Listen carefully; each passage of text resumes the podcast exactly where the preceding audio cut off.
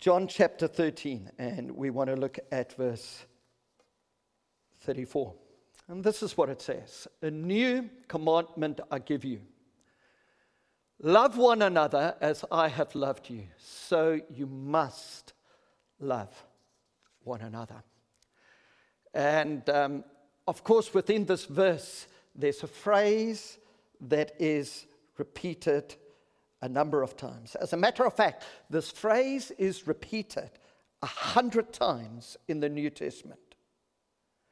Approximately 59 of those occurrences are specific commands teaching us how not to or how to relate to one another. And it is the word one another. And so the question I would like to pose to you today is this why so many one another's in the New Testament? And of course, it relates directly to us being together today. Why so many one another's? And I must say that as I've read the one another's over the years, I've never understood it as well as I'm understanding it now. And especially as we are together now. Because in the beginning of the COVID 19 period, you would have noticed that we were pretty much locked up within our homes, probably not to the extent that people in South Africa, where I'm from, or people in the UK or America and some other countries were. So we had a little bit of freedom to move around. And suddenly, the phrase, whenever I read it in the New Testament, one another, started to stand out to me. And when we couldn't no longer meet together, I realized how important, again, the one another principle in Scripture is. And so I started to do a little bit of research to find out why the Bible says one another so many times. And we have to understand that the phrase one another, oftentimes within the Scriptures, refer to the church doing things together being together with one another. And the significance were highlighted within my life. And this is a very smart guy. Robert Sang says the phrase one another is derived from the Greek word allelon, which means one another. I told you this guy was pretty smart. and that's exactly how it is interpreted in the Greek. It is just one another. And that's pretty basic, but I think it speaks about how we should relate to one another. And it's very interesting as well that over this period of time, we had to learn ways of relating to one another. What I've loved over this period of time, Jean said to me about three weeks ago, Pierre, I'm going to miss this period of time. I wasn't quite as enthusiastic as her about the time that we were in. But she was very, very excited because every now and then Jane would go to our post box and there would be a meal that someone put in our post box. That was some lovely curry. The one day from the De Vera family, they had put curry in our post box. And then um, when we go to our post box, suddenly um, someone had baked some bread for us. And one of the Mitchell girls made us a bread and they put it in our post box.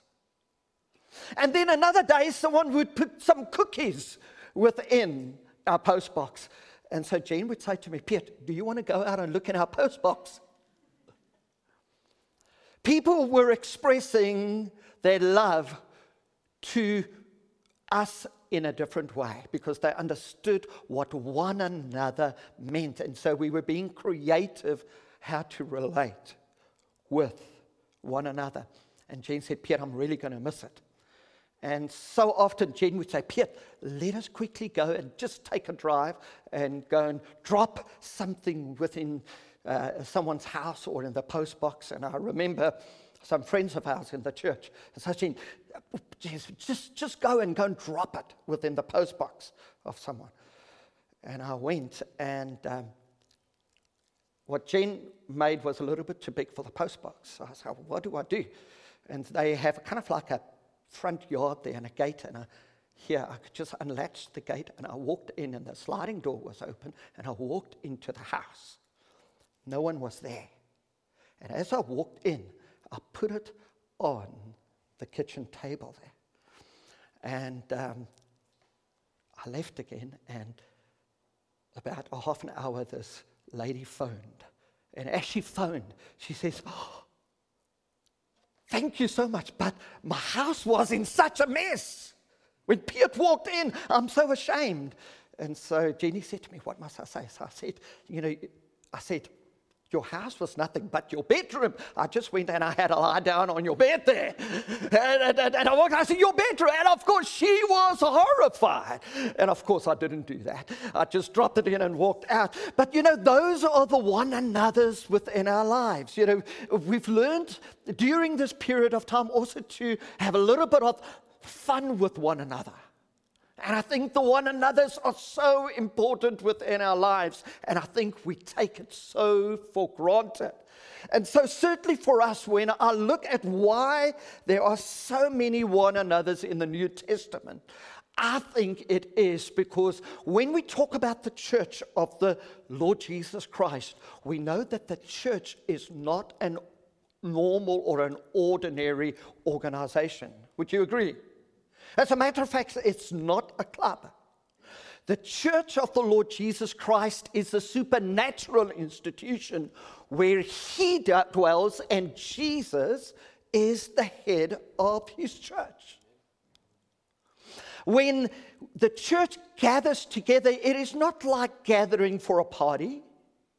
It is gathering unto him, the scripture says, and when we're together, his presence is here. He promises us his presence in a new and a dynamic way when the church gets together. It is different from when you're at home, it is different when you um, just with yourself. He is there with us. But when the church gathers together, there is a supernatural dimension. The Bible says he inhabits the praises of his people. That's the beauty of the church. And so when we see here Jesus saying, A new commandment I give to you, love one another, he is saying to the church, as you read further in the New Testament, that the one another takes place out of the context of the church of the Lord Jesus Christ, that each and every one of us have been saved into. The church means the called out ones, being called out of the world into a community of believers where the Lord Jesus is the center. And my friends, when He is at the very center, His presence is there, His power is there, His person is there. And that makes the church absolutely unique. The principalities and powers shake within their boots when the church gathers together. Would you agree? And that's why our gathering today is no ordinary gathering. It is filled with the presence of God. Because also in the book of Ephesians, which is so interesting, you'll find out a few one another's in the book of Ephesians, which I'll concentrate a little bit more on today. But in the book of Ephesians, it says that God has chosen the church to display his splendor through. He didn't choose one individual. He chose the collective church to display his splendor, his personality, his might, his power. The church is it. We're it because his presence is with us, and it's a very dynamic force. When the devil looks at the church, he should shudder in his boots because she is the most powerful get together people on the face of the planet. No power, no principality is Lord over that gathering of his people. And that's why we are together today. And out of that dynamic context, we live out our Christianity in the context of one another. It is not one who is higher than another. It is one another. We're all level, but we all need to be encouraged together in the same way. And that's why, my friends and our viewers online, there are some people who can't make it to church. I have one lady who can't go to church in another land, and she sent us a message. Can you please keep the online broadcasts on? She just can't. We would keep it going for one person. For one person. because there's genuine cases where people can't do this. I know my mother had a stroke, and my sister is at home with her, and she just cannot sit in a service like this. And so my sister said to me, Do you think your online church will continue? You see, for me, that's very, very important that we can reach out to one another within those unique circumstances. But my friends, it is not a substitute for this one another. Amen?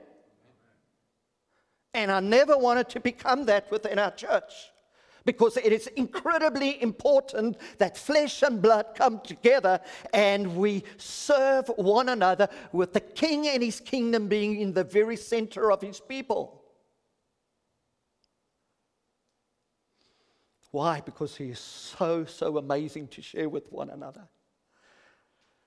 The thing that I missed the most over this period of time, and Ken spoke so well a few minutes ago about that is that, you know, when people come and they want to come into these doors, they really do meet Jesus here. Why? Is it because we're wonderful? No, it's because his wonderful presence is here. Amen?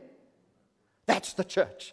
And I said to pastors, I said, Pastors, we cannot get so inward focused on our self need that we forget that the church is there for people to walk into. And my theory is if someone do not know Jesus and they walk through these doors, I have a number, I have a 100% conviction that they will find Jesus here. Because it's his church and his kingdom is amongst us and it will be extended. But it's because we're together with one another. Now, it's very interesting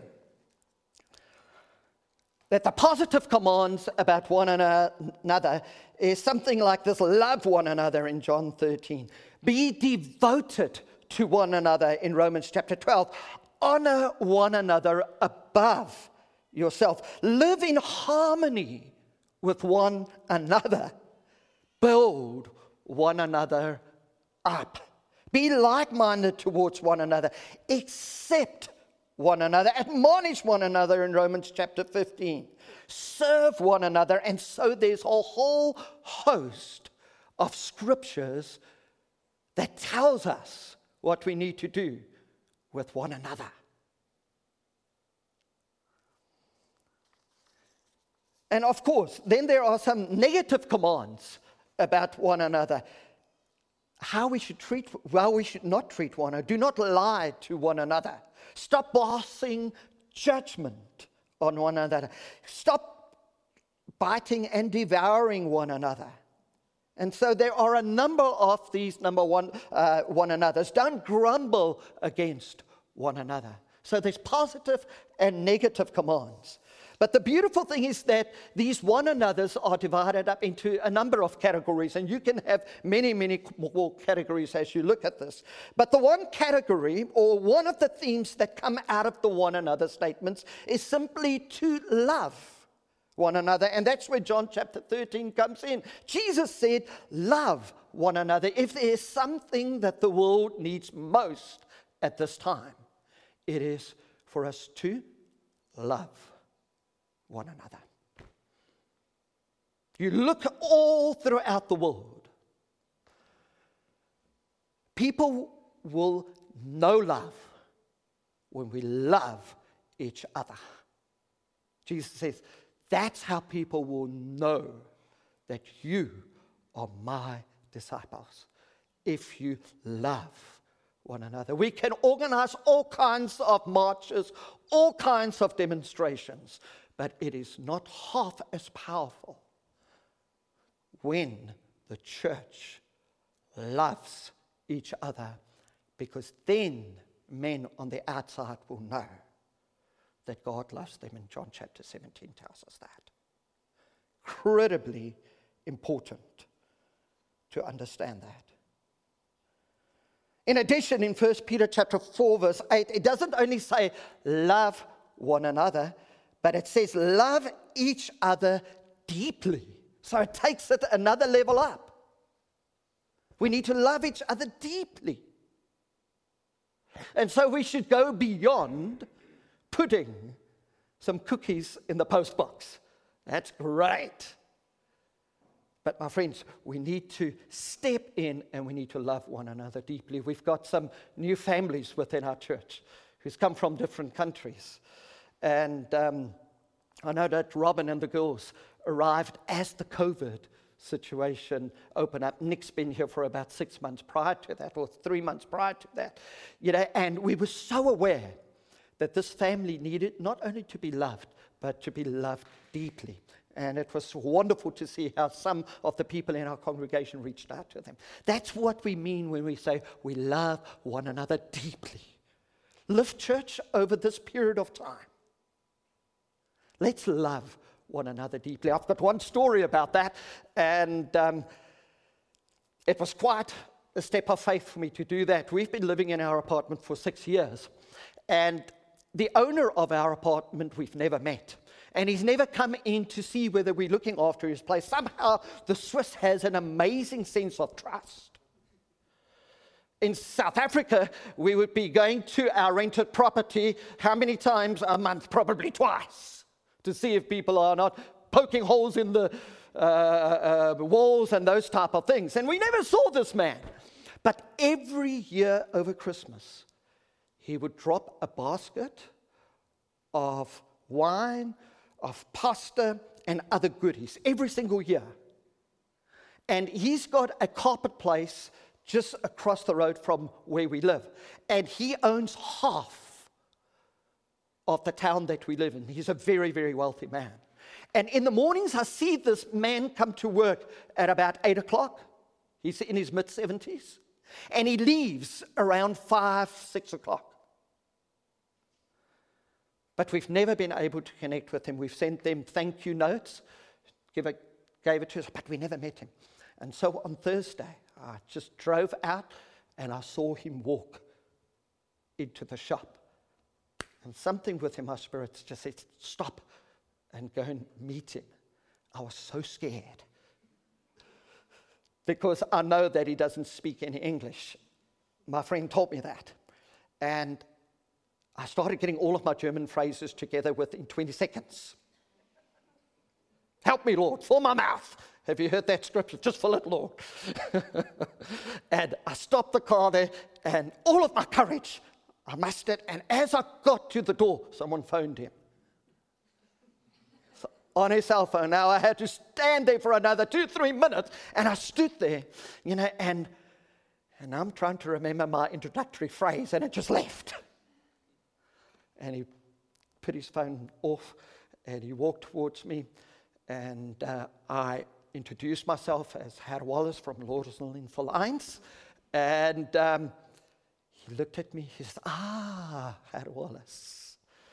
And he put his hand out to greet me. And I put my hand out and I shook his hand. And of course, we're supposed to not do that. But he put his hand out and I greeted his hand and we proceeded to talk for about five minutes. My German suddenly came and we had a great conversation. I was able to tell him how long I lived and thank him for the Christmas gifts that he brought to us every year. And I said, ah, it's, it's nothing. I said to him, no, for us, it was actually everything.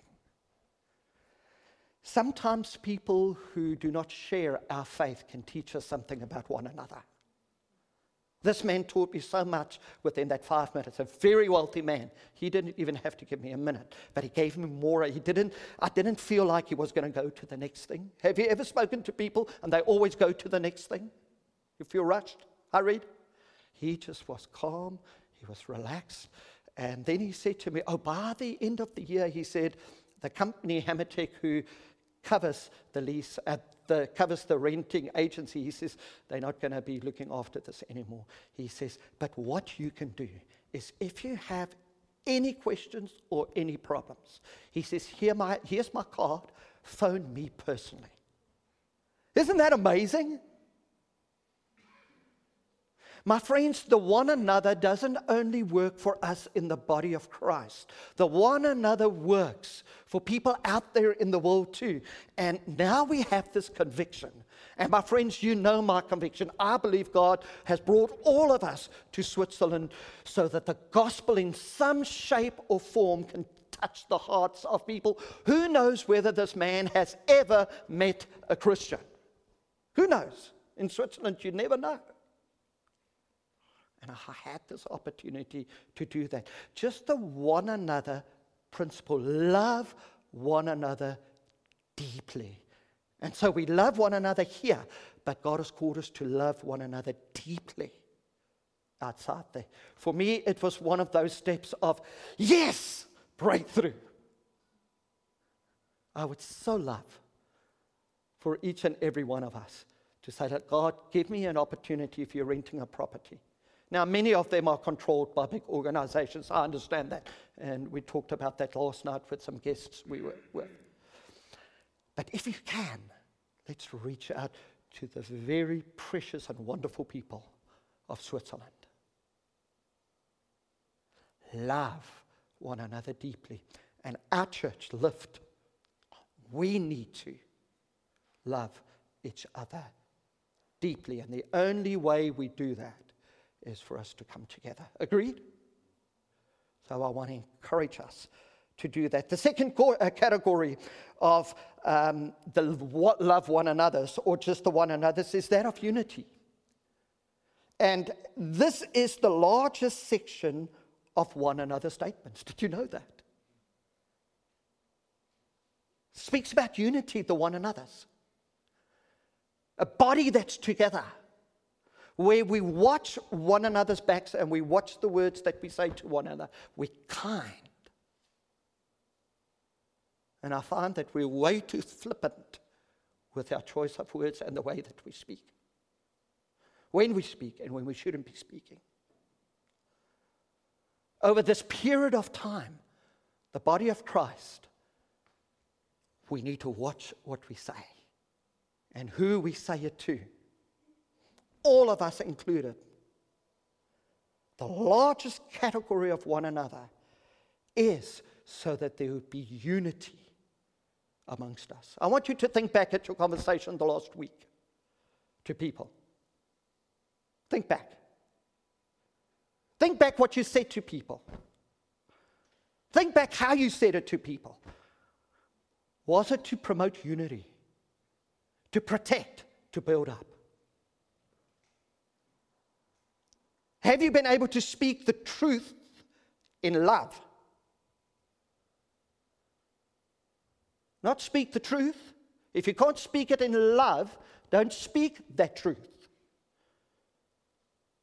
And so we see here with the commands that Jesus gives us, his church should be preserving the unity of the body when we speak the truth, but we speak it in love.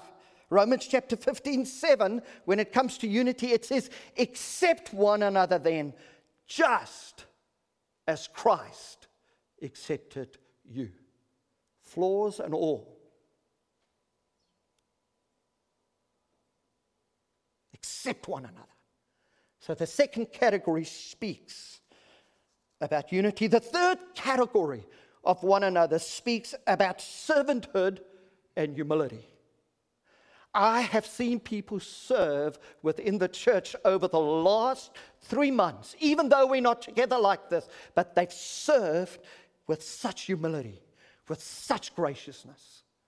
They've inspired me to serve better. That's a very, very strong one another. Jesus said in John chapter 13, verses 1 to 7, He said, He washed His disciples' feet,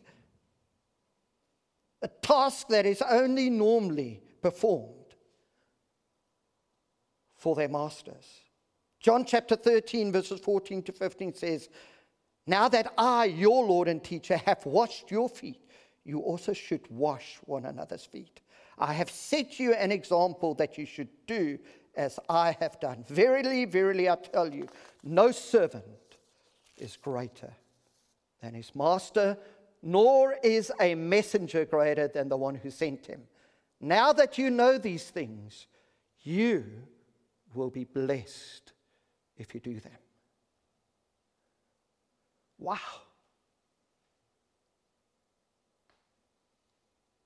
God has called us to serve one and another. How do you do it if we're not together? We can pray for one another, sure. We can do other things, sure.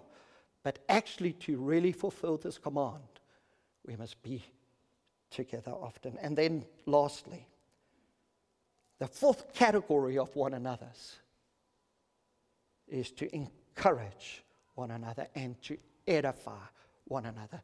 I don't think I needed encouragement and edification more than I needed it this past week.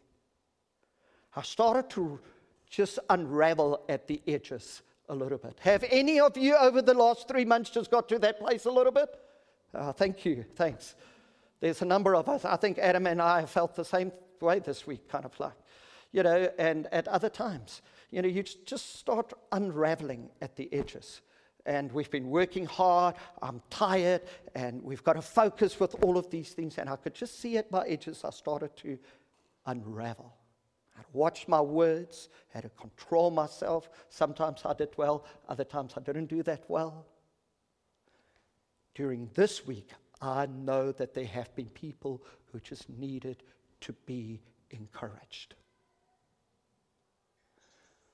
The one another statement is essential when it comes to encouragement. 1 Thessalonians chapter 4 verse 18 says, Therefore encourage one another with these words. Isn't that amazing? Encourage one another with these words. We had a number of people within our church lose a loved one. One of the people in our congregation lost their 22 year old daughter. And she sang up front here today, just a couple of months ago. They needed to be encouraged, and I think they were by the church here. One of the guys who played keyboards, Tom, he lost his brother, younger brother. He was about 33, 34 years old. Needed to be encouraged number of you have had your own situations. You see, my friends, when we're not together, it's very, very hard to encourage one another. To encourage one another, it means we've got to be present in one another's lives. We've got to speak courage into each other. We have to have the presence of mind. We've got to have the presence of heart. We've got to have the love where you no longer on Mr. or Mrs. Number One. Over the COVID 19 period, I realized that the I in me is very, very small. It's, it's, it's a small letter I, not a capital letter I. Amen?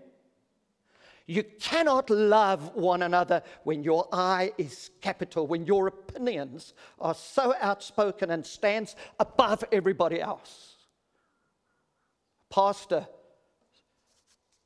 a friend that I know who lives in America, he put down a phrase and he said, What I have found over the last few months, I was doing more than anything else was that I was pastoring opinions instead of pastoring people. How sad.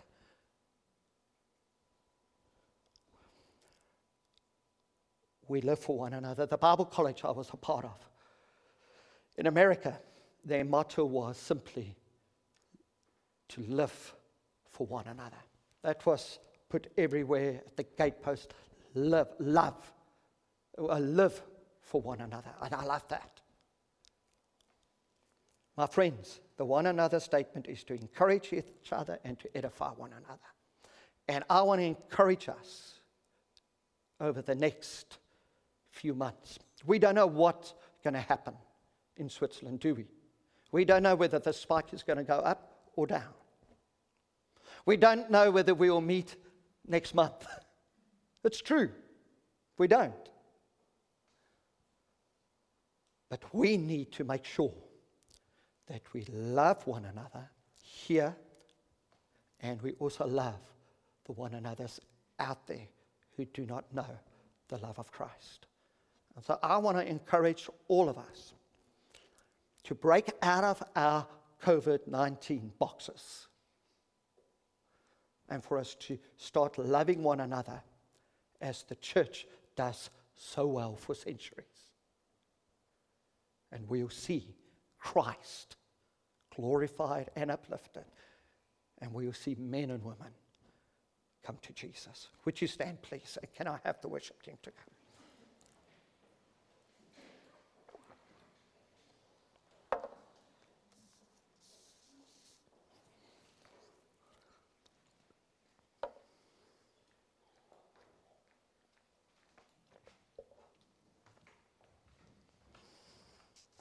And as the worship team prepares, closing song for us, I would call us as a church to this commitment. Even as many of us are going to go on holiday. Who's going to go on holiday in the next month? Can you put up your hands, please? That's a great thing. Can I encourage you before you go on holiday to phone at least one person. Not your friend necessarily, but someone that you think just need encouragement before you go on holiday. And be the church of the Lord Jesus Christ.